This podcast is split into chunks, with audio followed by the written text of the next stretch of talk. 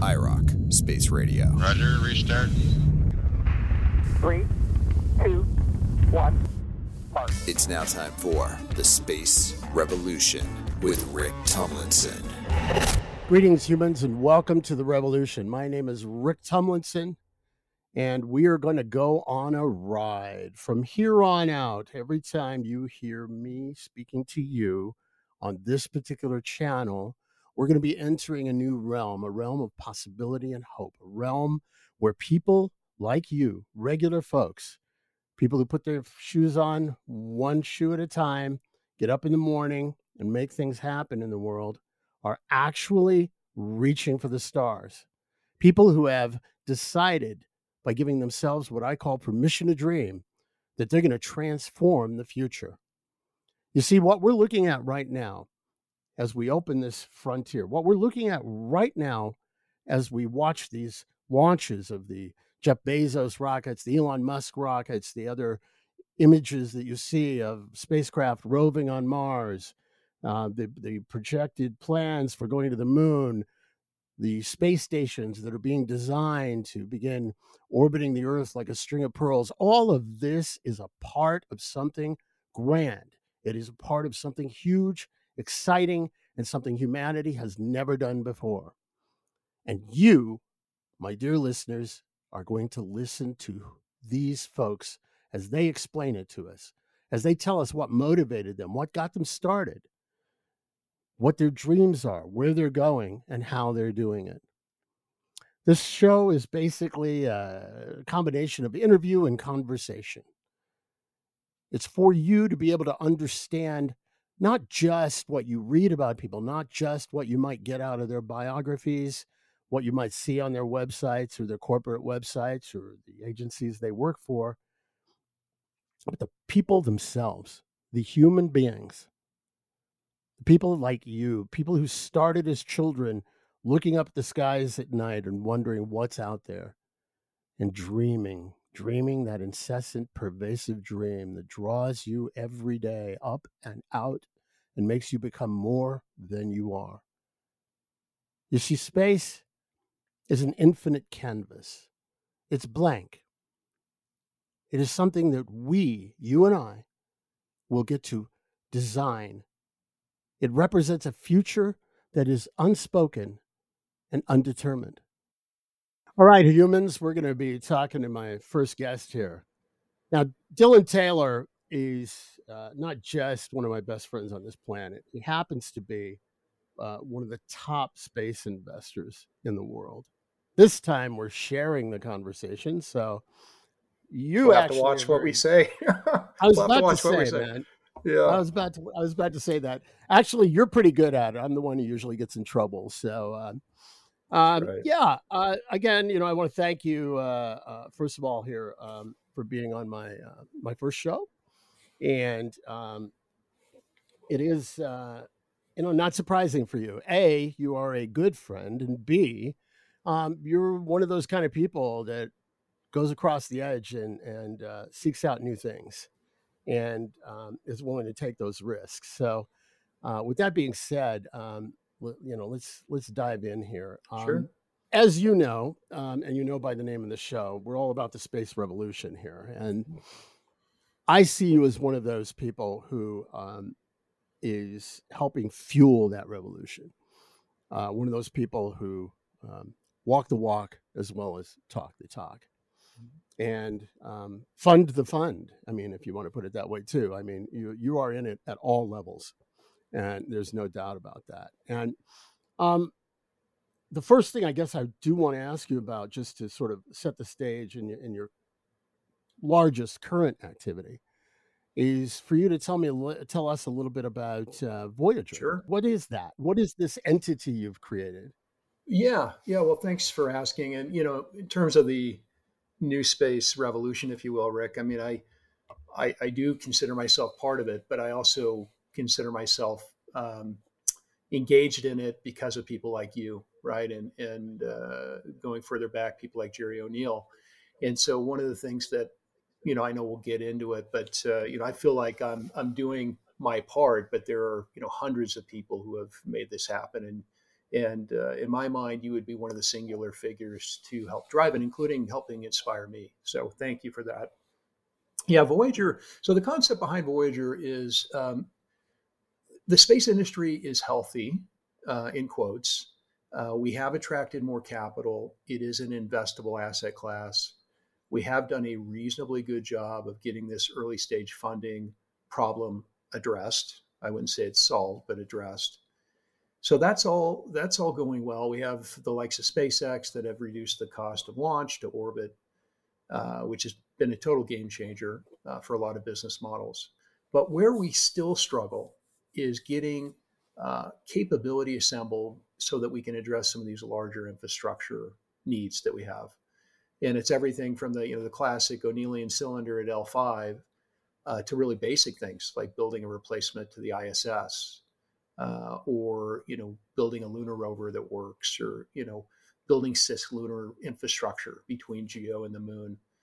So Voyager really was created with this uh, idea that the new space phenomenon, the technology is real, the teams are real, uh, but we're not doing a, a, particularly good job of harnessing all that capability, getting it to fly in formation.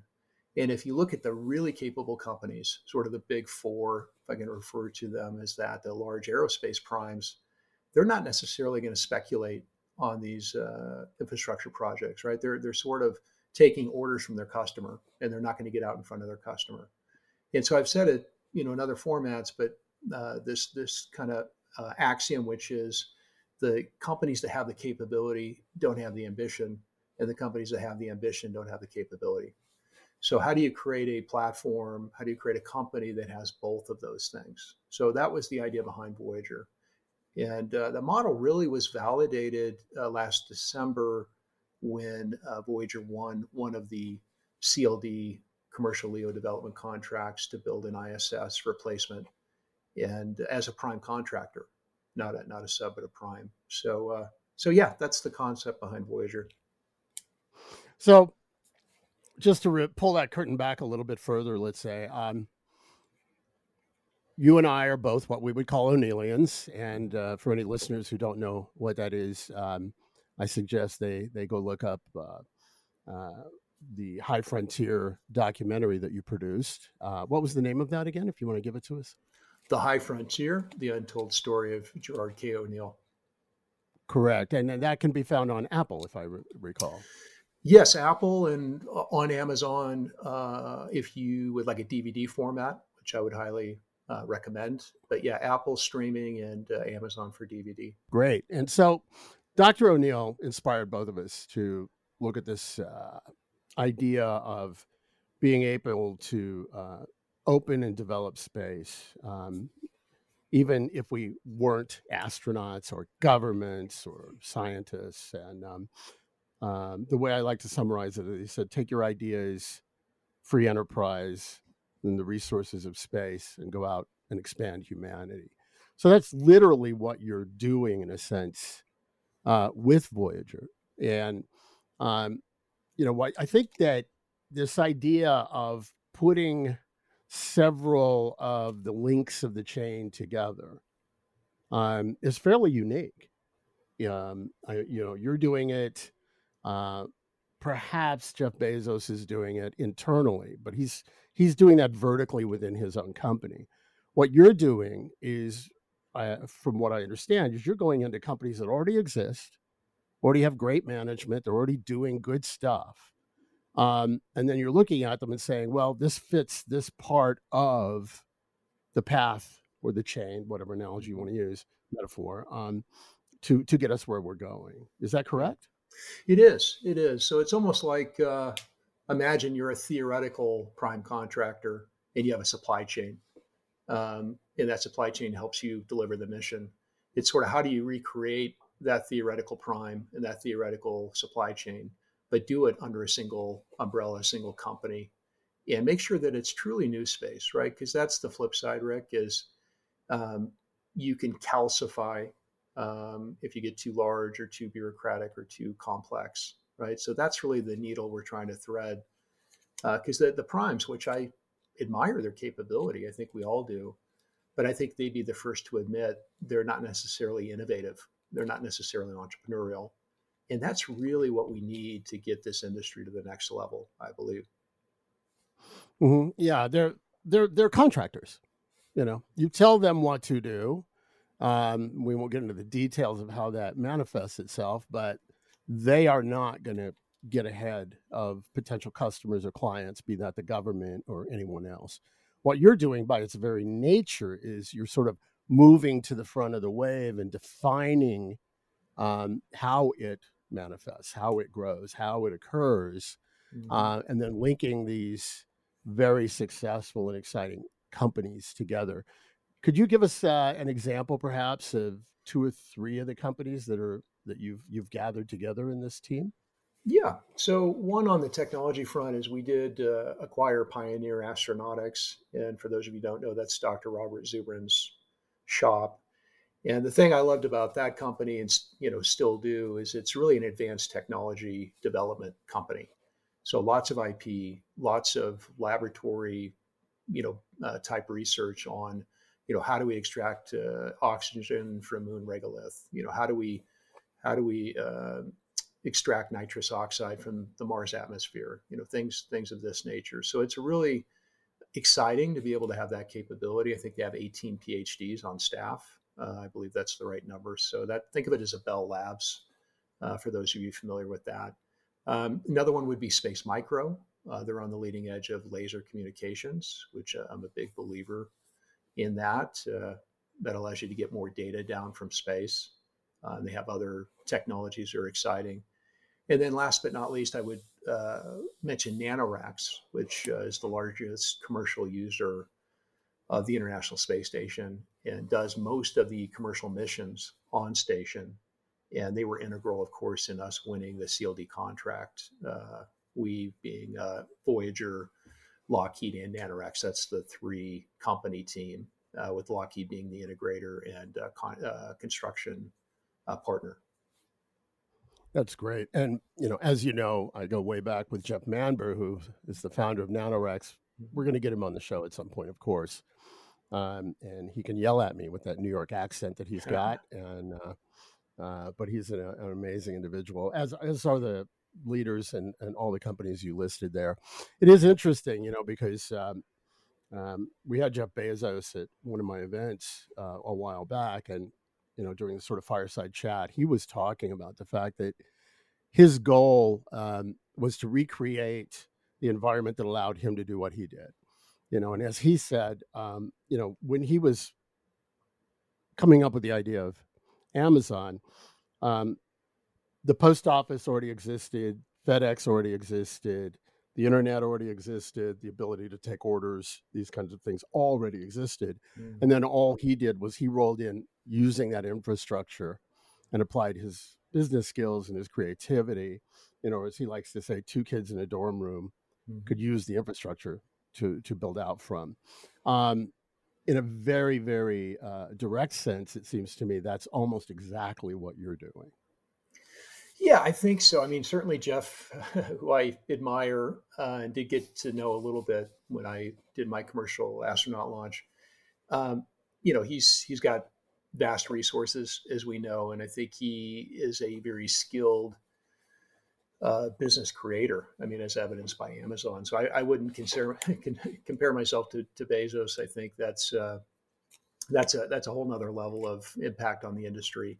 But I think in terms of the concept of uh, these lily pads, right, and building mm-hmm. infrastructure that enables the next part of the infrastructure, I definitely that's definitely the way my brain thinks, right? And it just you know maybe an aside when I did the early stage investing, you know, 12 years ago now, it wasn't because I thought I was a particularly good investor. It's because I thought that's what the industry needed. I thought that's where we were plugged up. And at that time, you know, there wasn't a space fund, right? There wasn't a VC focused on on space, and and people were lamenting that fact. And I made the point: look, VCs are not even going to be attracted to this industry until we gestate and incubate companies that are at that stage and so we're really plugged earlier in the cycle. So I'm definitely thinking, uh, and I know you are, Rick, and we talk constantly about it, is where are the gaps, right? What's holding us back? Mhm. What are the impediments? And then doing projects that try to address that uh, so that we can reduce the friction in the system and ultimately fulfill the vision.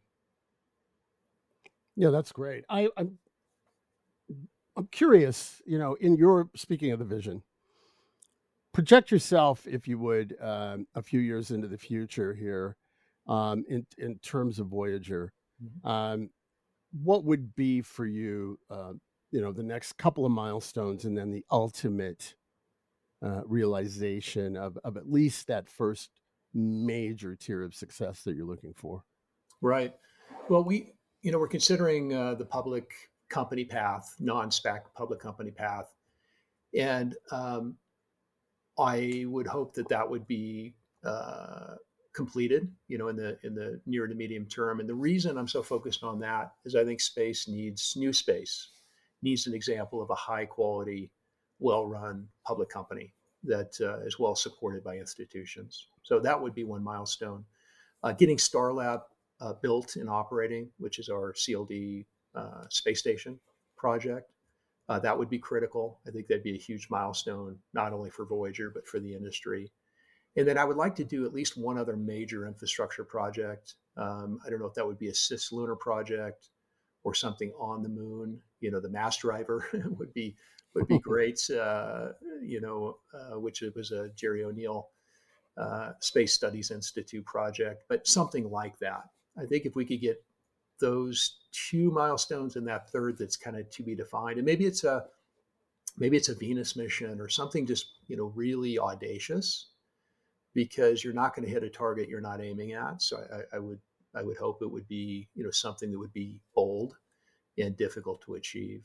But th- those would be some of the things. But you know, I think you know this uh, well about me, Rick. Others perhaps don't. Is I'm more interested in the societal impact of these projects, right? I mean, I, I Mhm. definitely want to get all these infrastructure projects done, but it's more um, how does it benefit Earth? I told you when you were going to come on here that we were going to ask a, a couple little fun questions, and uh, so here, here's one of my first. Um, I want you to imagine that you're cruising above the lunar surface, about five thousand kilometers an hour, um, and um, you know you're about 30 or 40 kilometers above the surface, so it's really you're really feeling it as you're going along. Mhm. What music would you have playing? Wow, uh, I would be playing. I would be playing Lupe Fiasco. Really? Okay. Why that? he, he makes me happy. He's you know he's a he's a lyricist. Uh, for those of you who don't know, he's a, rapper who's won a couple of Grammys. Uh, happens to be a Mhm. friend, um, and his music just makes me happy. So I, I yeah, I'm gonna I'm gonna go with Lupe. Okay, I'm to do a variation on that. Let's say you've uh, you've gone out to Starlab and uh, you've gone out the airlock on on an EVA, extravehicular activity, which is when you're actually floating outside of a space station, and so you're floating there, and there's the Earth below you. What would you be listening to then? nothing, absolutely nothing. And the, and and the reason, of course, is I've had the privilege, Rick, as you know, of seeing the Earth from space, and I want to be 100% present. So, the sound of silence. That's my that's my choice. Beautiful answer. Beautiful answer. Uh, the Earth becomes your music at that point. Um, so let's talk about that for a moment, um, because you know uh, a couple of months ago, you um, strapped yourself to an, uh, an explosive device um, called a rocket and flew to the edge of space. Uh, for listeners who don't know, um, that is called the von Karman line. And what was the distance uh, for that? Oh, I think we went to one one sixteen kilometers. 116 kilometers. Um, Mhm. and that is, uh, listeners, the level at which you are considered to, um, once you cross that Karman line, to actually be an astronaut. Um, so Dylan is uh, technically an astronaut, having done that experience. Um, I was very lucky to be one of Dylan's guests, so I actually got to watch it happen, which was all by itself incredibly inspiring and exciting what was it like um, for you? And you can start in the middle of the story, the beginning, uh, climbing into the spacecraft, wherever you'd like to start. Yeah. Uh, so life changing, Rick. I mean, and I, I don't use that word or phrase lightly. I mean, it really was a life changing uh, event for me, and really, really the whole experience. Right, the training was amazing, bonding with the crew was amazing. Uh, just being having the enormous privilege of being one of the you know first 600 some humans to go uh, just reflecting on that just you know understanding uh, the significance of that and then of course the actual event right? Being in space floating in zero g upside down looking at the earth from space. I'll just never forget that. Now you know when i watch these flights i, I see people floating around doing the whole zero g thing. And uh, for me, um, if I was going to, you know, have the chance to go up there, uh, I know that I can go take uh, one of these parabola microgravity flights and experience that part of it. Um, I would want to be glued to the window, experiencing things. Now, you told me that you got a little bit of a special exemption from Blue Origin in terms of the position of your body versus the window um, so that you could have more of that experience. Can you explain that to us? Yeah. So going through training with what they call crew member seven, uh, you're trained on all the systems, you do all the simulations, um, you train getting in and out of your seat, you know, hundreds of times because that's one of the more crucial procedures. And they have what's called an ascent descent position, which is the position you have to be in when you launch but also when the um, the solid rocket motor uh, escape mechanism is armed. Because if you're not in that ascent descent position when that occurs, uh, it's likely fatal, right? Because you're going to pull like 50 G's and your neck will snap, right? Or, or, or whatever the case may be. Mm. So you have to be in that ascent descent position. The uh, chairs uh, or seats kind of resemble almost like a dentist chair, where you're at sort of an, an angle and your head is secure, you know, back in the headrest. And so as we were training for that and as we were contemplating, it occurred to me that no one, because of the big windows, no one's had the opportunity to really see a launch where the Earth falls away. And mainly because all the other mechanisms to get to space, the window's not right there. Um, and you know, typically you have to unstrap to get to the cupola or to get to the window. And so it occurred to me that this would be an opportunity. And then I thought to myself, well, what if I could re-angle or reorient my head so that I could get an even better view as the Earth fell away? And uh, so I thought to myself, okay, well, I'll go to crew member seven, we'll go to the human factors team, and I'll ask for permission to rotate my head in the seat. So importantly, the head is still in the headrest. It's just my chin, instead of being straight up and down is is rotated to the right towards my window. And they said, yeah, no, that's fine. We, we've we've done all the checks, and it it's perfectly okay because at the end of the day, as long as your head is against the headrest, it works. It doesn't have to be at a particular orientation. And uh, so, with that permission, that's that's in fact what I did on the way up, and uh, it was extraordinary.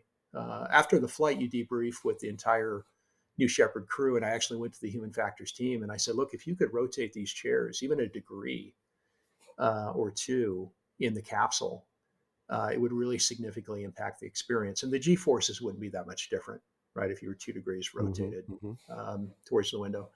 So anyway, I you know, look, I've been thinking about this my whole life. I've been a fan of the New Shepard vehicle for a decade, so I've spent a lot of time thinking about this. But I might have been the first and maybe perhaps even today the only human to have experienced a rocket launch in that way. So it was pretty it was pretty cool. Yeah, I, I again we we've talked about it and it just sounds absolutely thrilling and amazing. Um, you mentioned New Shepard. Um, uh, you had a shepherd on your flight, and um, mm-hmm.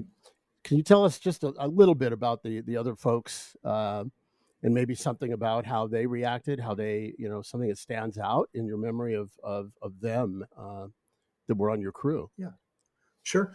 Well, Lane and Cameron Bess were on their first father son duo. Uh, Lane became a, a good friend. You know, we keep in touch. We're collaborating on several things. Cameron's a prince of a human. Uh, was the first pansexual declared pansexual to go to space. had really uh, leaned into the L- LGBTQ uh, messaging around this flight, which I really admired. Um, so that was a pleasure. They were both dramatically impacted by the flight. Um, Cameron and I have collaborated on several things, including a panel that that you hosted uh, or put together, Rick, down at South by Southwest. So uh, yeah, great uh, troop. And then uh, Evan Dick, who's become a very close friend, and um, is the only person to do two suborbital flights, other than maybe a couple of the Virgin uh, pilots. So obviously he he had a good experience, right? That's why he went a second time. Uh, terrific uh, human. We're, we're actually going to do a couple of adventure trips this summer, uh, including uh, diving to uh, the Titanic site together. So uh, yeah, Evans Evans amazing, and then Laura Shepard Churchley, who, as you mentioned, is Alan Shepard's daughter. Uh, amazing woman. Um, we got to know my wife Gabrielle and I got to know Laura and her husband Fred well, and we both live in Metro Denver, so we've had a chance to see each other socially in Denver as well. And then last but not least is Michael Strahan, who uh, is a media figure, Fox Sports NFL Sunday, uh, Good Morning America co host, uh, Hall of Fame uh, NFL player. Amazing human, uh, kind, generous, uh, really no ego at all. Um, insisted on being treated just like any other crew member. Genius communicator, probably the most effective communicator to sort of mass audiences that I've ever met, which is saying something because I've been around amazing communicators, including yourself, Rick. But uh, Michael's just got a genius way of making things very um, accessible and understandable to you know millions of people. Um, and he he was phenomenal. And the media attention we got on the flight was 99.9% positive, and that differed really from the first two human flights. Right. No, that was yeah. You could sense something. It seemed like there was a lot of love between the crew. So, Dylan, you uh, having flown in space yourself, um, you know, having uh, touched the the edge of the cosmos yourself, been able to have the overview effect of experiencing the Earth from above uh, yourself, um, have been pushing, promoting, and developing, let's say, um, a project or set of projects uh, that I admire, ama- that, that, I think are amazing, and that you are um, actually trying to figure out how to get other people out there. And in fact, you already have. Um, where did that come from? And um, what um, what did you do to get that started and make that happen? Of course, Mm-hmm. Um, we're talking about Space for Humanity, which uh, mm-hmm. anybody listening, you should look for the uh, Space for Humanity uh, website. Um, you'll learn a lot more about it. But uh, this is the man himself who who started that. So, uh, Dylan, where did it come from, and how's it going so far? Yeah, well, thanks, Rick, for that compliment. I, I really appreciate that. And, and in many ways, that's the most important work I'm doing, frankly, is to democratize uh, space and open up access. But yeah, it started with uh, the Aspen Institute. So I had the privilege of being uh, a Henry Crown Fellow of the Aspen Institute, which is this leadership program. Uh, they have every year 20 fellows that are accepted into this. Uh, I think out of uh, 800 plus nominees, something like that. So it's, it's quite competitive. And in this fellowship program, it's a two year program you are challenged to do what they call a venture. And the venture is what project can you initiate that will change the world? That's sort of the, the criteria, uh, which is pretty, you know, pretty audacious. And I remember being with my classmates uh, or fellowship mates, and the, you know, they clearly made an error in my selection because these are all just unbelievably uh, talented people, Rhodes Scholars, and you know this and that. Um, enormously gifted, intelligent uh, people who have uh, done significant things in the world. And um, people were lamenting the fact that the projects were, it was maybe a low point for the class. They were lamenting the fact that these projects were sort of impossible. And yeah, no matter what venture I do, whether it's addressing climate change or whatever the case may be, it's not going to make an impact. And I'm thinking to myself, I'm sitting in this room and I'm thinking to myself, okay, this is supposedly the absolute best and brightest humans on planet Earth, right? Um, and if they feel like they don't have the ability to make a positive difference in the world, you know, what what hope do we have, right? So that that thought was in my mind. The other thought that was mm-hmm. in my mind was um, Virgin had just um, had some successful test flights. This is 2016, and I was anticipating, uh, you know, travel to space by um, commercial astronauts to be, you know, a thing coming right down the pike. So those were the two thoughts I had in my mind. And uh, what I concluded is that the reason these problems seem so intractable and unsolvable is not necessarily because we don't know um, what the solutions might be or we don't have good ideas. It's because we lack perspective.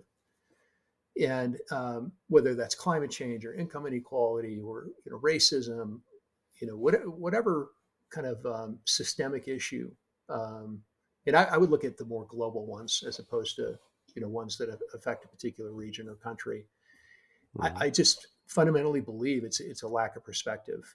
And so, um, if you believe that to be true, if you believe space is a tool for transformation, and that a change in perspective will unlock new solutions to these old problems, then it becomes all about getting people up there, right? That's that's the next logical right, step. Right.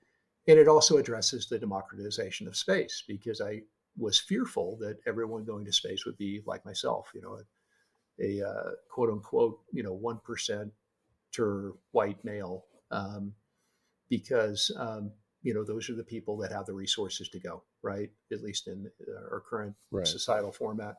So that was the notion with Space for Humanity, founded in 2017, with the mission of getting as many people up there as we can. Um, we later added on this requirement that the folks that we send have an obligation to do their own fellowship on return, right? So they've got to pick a large impact project when they return. In in addition mm-hmm. to being an amb- ambassador about this, you know, this experience they've had, and being a spokesperson for that, they also need to do a venture or do a project that directly ties to a UN Sustainable Development Goal and they need to identify that in the application process. So we, we added that uh, as a requirement as well. Um, and then of course that's we what, um, yeah, that's what uh, Heinlein. Most people don't realize this. Robert Heinlein, the science fiction writer, uh, coined the term "paying it forward." So you're building that in. Uh, yes. They're getting the opportunity of a lifetime, and then they have to pass that on. Indeed, indeed. And so we were enormously uh, privileged to be able to send our first citizen astronaut up on Blue Origin, Katya, uh, who, for those of you who don't know, perfect, perfect, perfect uh, first uh, citizen astronaut. Uh, just a little bit about her backstory. She was born in Mexico. So she's the first Mexican born female to ever go to space. She crossed the border undocumented uh, at age six with her mom, uh, living in Los Angeles, mm-hmm. and um, had this dream of working for NASA and um, you know along the way had a lot of naysayers a lot of people telling her she could never do that uh, goes uh, working at mcdonald's works her way th- through junior college with good enough grades to get into ucla engineering school which i'm here to tell you is an extremely extremely difficult thing mm-hmm. gets a bachelor's degree in electrical engineering which is probably the most difficult engineering degree uh, to get and gets a job at uh, JPL, the Jet Propulsion Laboratory, and fulfills this dream. So amazing human. Uh, you know, obviously goes without saying bilingual. So she's really opening up this notion of space as a tool for transformation to the Latin speaking world. Uh, you know, amazing communicator, um, huge inspiration, you know, to, to everybody. And by the way, the youngest American woman to ever go to space. Wow. And I can't help, you know, I, I, drift sometimes into the political realm and knowing that that, uh, that rocket is launching from West Texas, um, depending on which side of the rocket she's on, she could actually look down and see the wall that would have Indeed. been built to keep people like her out. Um, and here she is transcending it literally. Um, mm-hmm. that that's an amazing story. Um, so as you've um, been doing this, um, this work that you're doing with Space for Humanity, um, are you feeling like this is going to be something that you're going to be able to grow to to enable more and more people. Because one thing I've been, I have to say, I've been a, a little bit saddened by. As you know, uh, many years ago, I signed up the the first person to buy a ticket to space, uh, Dennis Tito. Um, and uh, he went up to the space station at the time, you know, for about a week and and spent roughly, and this was the inside number. Most people don't realize this, but it was roughly about 15 million in 2000 ish dollars. Um, from what I understand, um, that what's happening here for this rather short flight, although important and powerful flight, is that people are flying up there um, and the price has actually gone through the roof because it's a demand model. Um, do you feel that that's going to sort of peak out soon, um, have have an apogee soon, and then begin mm. sort of coming a little bit more down to earth? I don't, Rick. I'm sorry, not not soon, not soon. In fact, I think the price is likely to go up in the mm-hmm. short medium term. And to your point, it's because you know people now see it as a safe option, right? Because people have you know gone through the process and you know, they've seen other people that they recognize uh, do it. So the demand is just off the charts. Um, Virgin, of course, is not currently flying, right? So you have enormous demand and really only one suborbital operator currently and one orbital operator currently. And so I, I anticipate the prices to continue to rise until um, these early adopters all go uh, and or we have additional options uh, come online. Uh, so the price isn't going to come down. But go ahead. No. Well, it will. It, eventually, it will. In the near but term, I don't see. I, I just don't see it. The, the, the so, demand, to your point, is off the charts.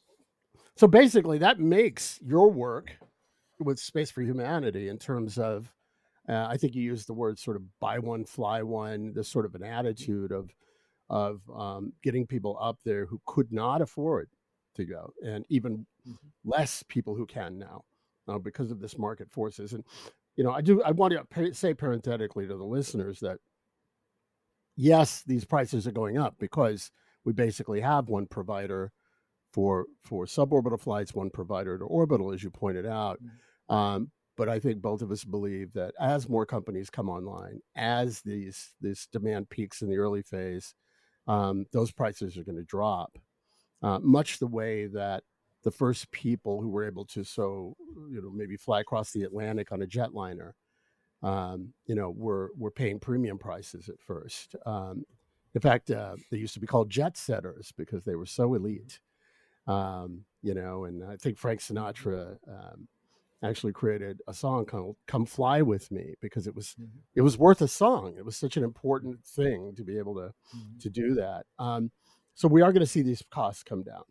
But in the meantime, the the the avenue to to get regular folks or influencers or whatever is pretty well right now space for humanity and what you guys are doing and maybe somebody else out there may you know want to do something similar um, how many people do you think you're going to be able to uh, put up in the next year or two or what do you have a target or is it going to be donation dependent yeah, uh, definitely as many as we can. Um, you had mentioned buy one give one, so just a little background on that because it, it it's uh, relevant to your to your question. The whole notion there was my ticket price, which is confidential and undisclosed, give the equivalent of that amount to worthy Earth-based charities, right? To Space for Earth, to demonstrate to the counter narrative um, that not everyone going to space, uh, you know, is oblivious to the fact that we have the issues here on Earth. So, uh, in, in, one of those charities, for example, that I supported is Astro Access, which is sending um, physically uh, challenged uh, people on zero G flights so that they can uh, experience zero gravity. So, th- things like that. So, it was an honor to do that. That program actually inspired uh, two folks that I mentioned earlier, Lane and Cameron Bess. So, Lane and Cameron Bess uh, and actually Evan Dick, now that I think about it. All three of those made significant, very significant donations to Space for Humanity. And so that allowed us to, you know, pay market in quotes for this uh, Blue Origin flight. And uh, from what I understand, there are other commercial astronauts that are lining up to further support space for humanity. Uh, so let's say they pay X for a ticket. You know, they might they might not give the, that full equivalent to space for humanity, but they might give you know 10% of that number. Uh, but if lots of different commercial astronauts do that, then we can aggregate enough support to to have another astronaut go. Um, I should also mention Space for Humanity had raised about 2.7 million dollars in 2021, which for a nonprofit is just shocking. Uh, and that was a million million dollars from Blue Origin as part of their windfall, which I know you had something to do with, Rick, in terms of inspiring Jeff to do that, and then 1.7 million from a campaign uh, sponsored by Virgin with Omaze, uh, which will send a, uh, a raffle winner to space. So, long story short, we have some funding mechanisms that are um, sustainable, especially if each commercial astronaut going up, you know, gives a portion of their ticket price to Space for Humanity. Uh, I think both Blue and Virgin recognize how significantly important the Space for Humanity platform is. Um, it's sending people like Katya to space. By the way, we had 7,000 applicants. There's lots of Katyas, uh, you know, ready to go. So um, yeah, so that's that's how we're doing it. And then ultimately, once we have Habitat up there, once we have Starlab and others, then you know maybe we can get you know people to actually live and work up there for a period of time. But um, but yeah, that's that's where we stand. Yeah, it's amazing, and um, you know, don't give up hope if you're somebody who wants to go. It's going to happen. This is sort of a a natural early um, market um, response to the fact that there are very few vendors. And as we get more vendors, we get more possibilities, more companies like the that Dylan is investing in and, and, and some of the rest of us are supporting, um, more and more people will be able to go. So don't give up on your dream. You're going to have the shot. Just keep working to get into the right place and, and be there ready to go when it happens. We'll be right back. All right, Dylan. So um, somebody out there is is hearing this they're hearing me talking to you and they're like you know probably a younger person who knows? This this is heard around the world um this the show and um they're wondering how how you did it how you were able to to make this happen in your life. And um you know i know for myself uh, part of it was science fiction part of it was uh, watching what was really happening in space uh, around me and blending those things together in my mind. Um, but uh, I want to get into some depth here, but I want to ask you the first couple of uh, basic questions here. What was your most favorite science fiction show or movie that, that you liked? Star Trek. You like now? Let, let yeah. me ask you. Let me do it this a little, little bit different. Yeah. What you liked as a kid, and what you like now? Yeah, uh, same answer. Star Trek somebody out there in the world right now um, who's watching Star Trek or something like that and being inspired, given the fact that you are a hardcore business investor, you actually are engaged in this field, you're making things happen, you're flying into space yourself, you're helping other people fly into space. What would you suggest as a track for somebody who has this dream that wants to you know, play in the space of space, as they say. What would you yeah. tell them? Find a mentor. That's the number one accelerant, I think, to anybody's um, advancement or entry into an industry, which I know is easier said than done.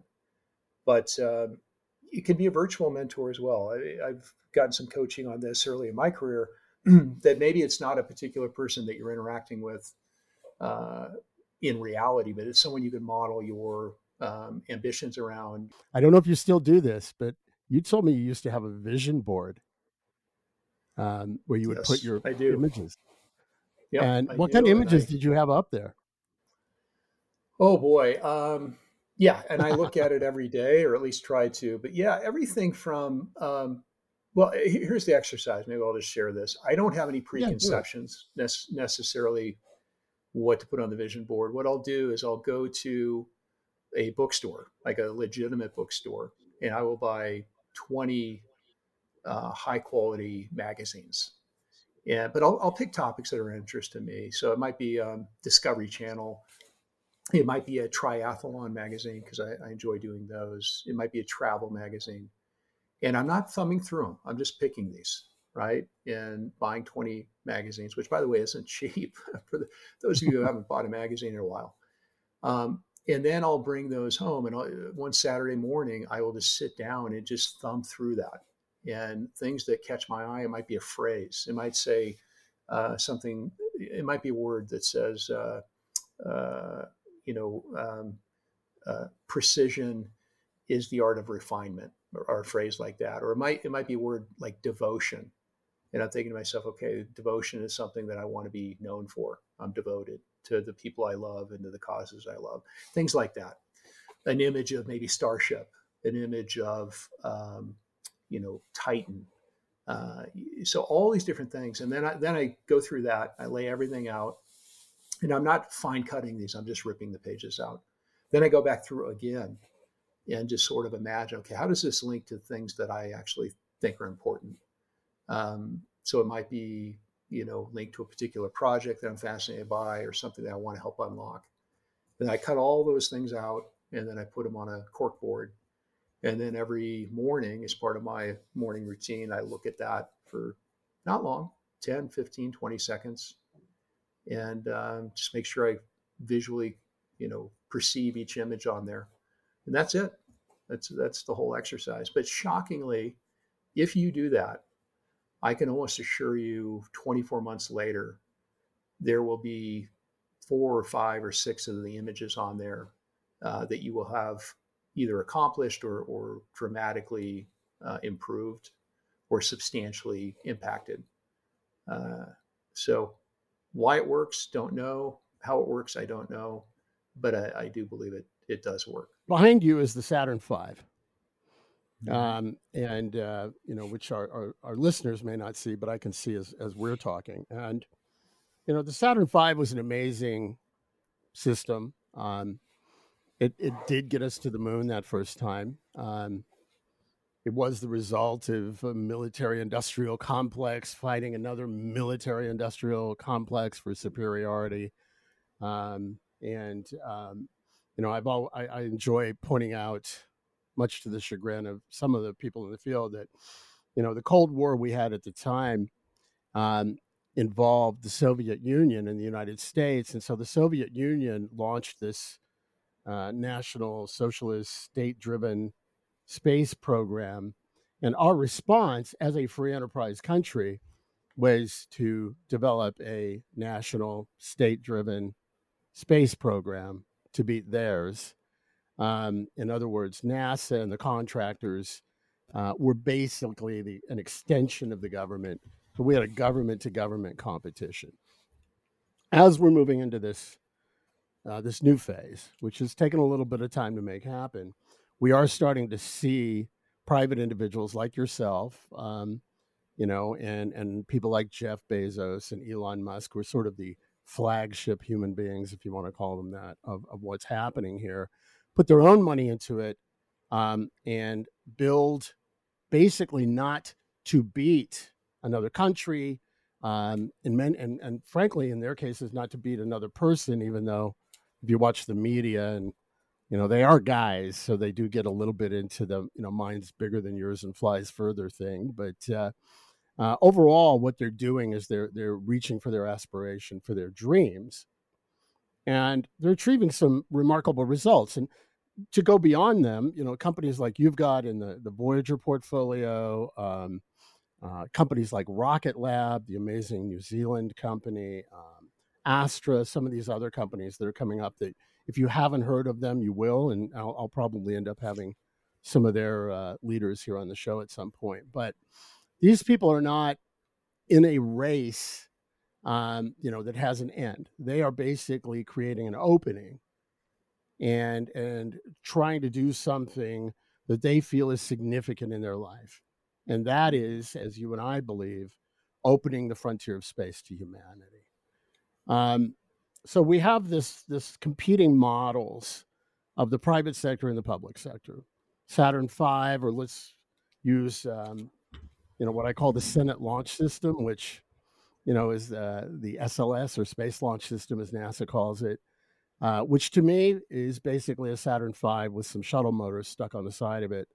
Um, and they're doing this thing, and they're going to launch a few of these and put a billions and billions and billions of dollars into it, um, with the idea of going to the moon and basically redoing Apollo, except maybe in an inclusive fashion. And then on the other hand, uh, I'm going to use Elon as the icon, although we know there are others out there. You've got an Elon Musk building a starship, um, which his goal is to put a lot of people on Mars. That's his thing. That's his his focus, and he's driving towards that. Now, the way I'm looking at it is that as we hit this point in time, um, where let's say he succeeds, you know, maybe he, um, uh, ref, you know, continues to focus on this, and and um, you know, Twitter's over here, which is not one of my favorite projects of his, but you know, um, he's he makes this happen, and and here we are now. We've got um, Starship building on the successes it already has and becoming a reusable, 100% reusable spacecraft. As this begins to happen, uh, you and I know that that's sort of the railroads, right? That's the steamships, that's the railroads, that's the airplane service carrying people to and from. At that point, we really are hitting the tipping point, as Gladwell would have called it, or the, you know, going over the curve um, into a new realm. Do you believe um, that when we get there and this starts to happen, that we are really going to begin to see a transformation um, in what it means to be a human being, um, in, in what it means uh, to have these things happening? Because as you know, there's a lot of flack taken about rich boys and their toys and you know all of these kind of attacks. You know people would call you for example a tourist which i, I vehemently disagree with. Um, do you think we will be able to cross into this new realm and begin doing great things out there what are your thoughts yes. on that? I know i've kind of set it up and you and i share a lot of thoughts there but go for it. Yeah no 100% rick. I mean i space is a tool for transformation. The more people we have experience space, the more we re- reimagine what humanity can be under this new canvas, this new paradigm, uh, the better we can um, refine uh, our civilization, what it means to be human, treat our, each other better, all those things. So, yes, 100%, I'm convinced that this um, reawakening of humanity, this uh, venturing into uh, space, is going to bring um, the best of us out. I mean, it, it, already has. I mean, I think we can demonstrate that with the people who have went. It's really more about how how do you scale it, which is what you said earlier. By the way, you use the term um, keeping the game alive. Uh, I don't know if you ever read the book Finite and Infinite Games. Uh, I think James Carse is the author. Genius book, but it basically makes the point. Some games there's a winner and a loser and the and the uh, objective is to win and conclude the game. Let's say Monopoly or something like that. Uh, but there are other games that are more impactful to humans and to societies, which the whole point of the game is to keep the game going. And um, pass the torch to the next uh, participant and the next. Uh, and, and to me, the the you know the revolution that you and others started is the perfect infinite game, right? Because we're going to be playing this game for you know uh, millennia, um, as we know, if not longer. So, um, so I really like. I don't know if he was intentional to use that phrase, but it just it struck me that that's exactly the point. The point is there is right. no winner and loser. We're all winners, and the point is to keep the game going. Right, and so it's interesting you, you put it that way. I, yeah, it just kind of popped out. Um, you know, the game that they thought they were playing during the space race was one that had an endpoint. And and as I like to say, once they took the, the world's most expensive selfies of Buzz and Neil on the moon, that basically said, ha ha, you know, free enterprise democracy, we won, we kicked your ass, Soviets, ha ha, you know, um, it, they were done. The official game. But what you're suggesting here um, is that underneath that, this this other game was being launched.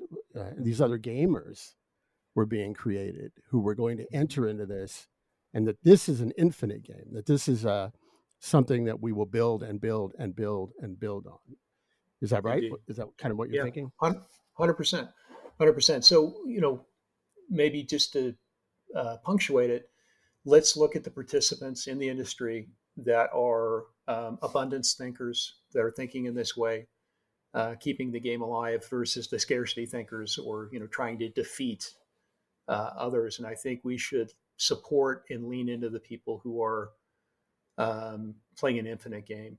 So it just occurred to me that that's a that's a way to sort of screen participants in the industry and figure out where we should support, uh, throw our support and resources behind. But to me, that would be a very good uh, litmus test. Yeah, and, and and in fact, if you're like wanting to work for a particular company or invest in a company or participate in a space project, uh, you're rolling into this field. That might be what one of the things you're looking for.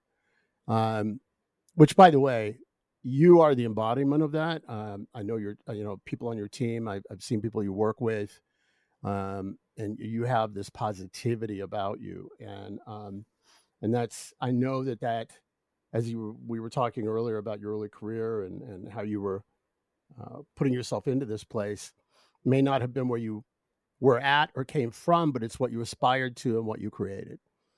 And so now here we are.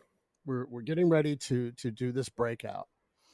Um, are you worried that anything might stop us? And what would that be?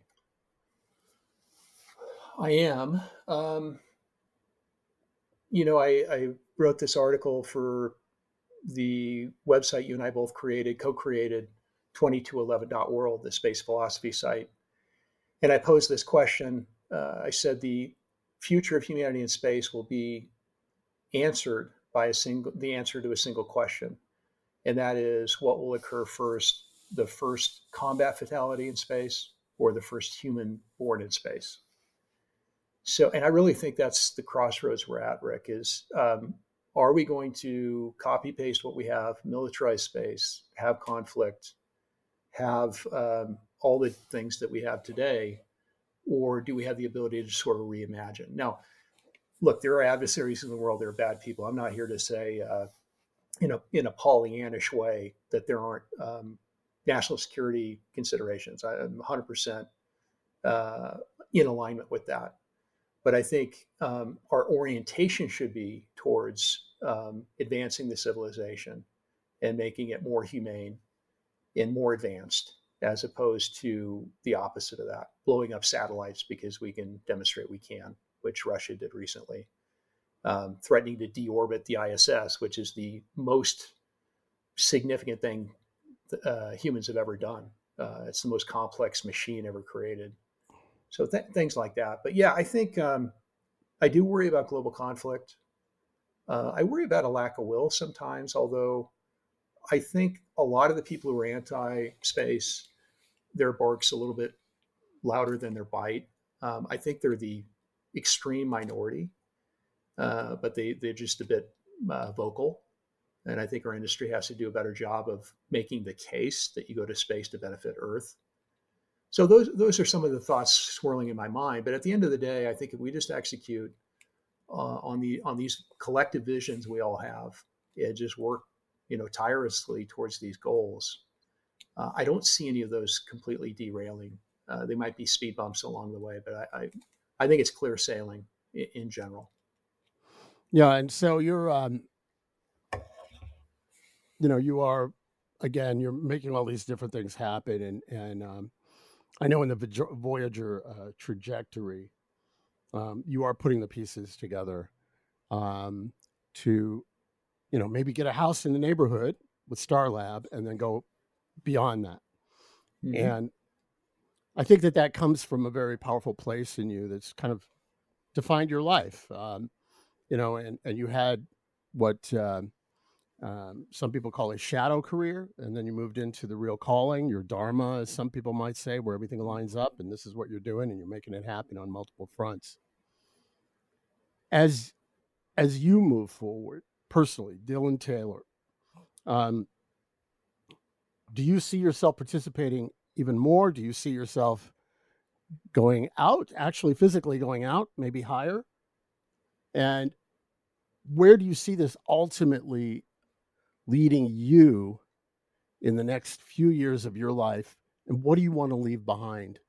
Um, I know you you like me, you want to live forever, but uh, at that moment when we transition to whatever the heck it is, what do you want to have left behind for you? Yeah. Well, it's a yeah, it's a it's a fascinating question. Obviously, there's a lot there. Maybe we start with the legacy. Mm-hmm. I mean, mm-hmm. to me, if if the legacy was um, Dylan was a good human, he treated people um, respectfully and honorably and well, and he had a significant impact on the space industry. And he's left institutions, whether it's Voyager or Space for Humanity or uh, 2211.world or Multiverse Media or any of these other projects that um, have the right people involved so that they're sustainable after I'm no longer here. Uh, that would be a huge win for me. Um, I, I, think I think that would be all you could ever hope for, right, in your in your life. Uh, in terms of my personal involvement, yeah, I just want to keep doing what I'm doing. I, I, get out of bed in the morning. I'm excited, energized to do what I do. So um, I really don't see that changing. You know, maybe the projects get a little bit bigger in scale as we, you know, continue to have more success. Uh, I would like to personally go orbital for sure. Uh, I'd like to do more suborbital experiences. I'm a ticket holder on Virgin and Worldview and Space Perspectives. Um, would love to go to the moon. You know, either land on it or do a cislunar mission. And I could see myself doing a one-way ticket to Mars. Um, you know, people are fascinated by that. They're like, really? Why, why would you do that? And I, you know, to me, if you're deep into your lifespan, I mean, we're all on a one way trip in a sense, right? We're all on a one way trip. So right. to me, if you're, I don't know, early 80s and uh, you, you think you have five or 10 years left, would I do a one way ticket to Mars uh, with my wife's permission? I think I would. Yeah, why not? So th- those are some of the things that I would I would enjoy, you know, still doing in my life and career. That's a great answer, and by the way, suggests uh, yet another business plan. Um, you know, for a a uh, we can't call it a retirement community. We can't call it a rest home. We can't call it any of those things because these people would be opening a new chapter and doing something very important. Uh, mm-hmm. And Dylan, you've been doing something really important with your life. I'm aware of it. I see it. I know it. And uh, hopefully, uh, our listeners have had a little bit of a taste of that with you. Um, and just uh, been a great honor to have you on. And um, obviously, there's more to talk about. Maybe we'll get you back on another time and uh, and uh, shoot for the stars there. Thanks a lot.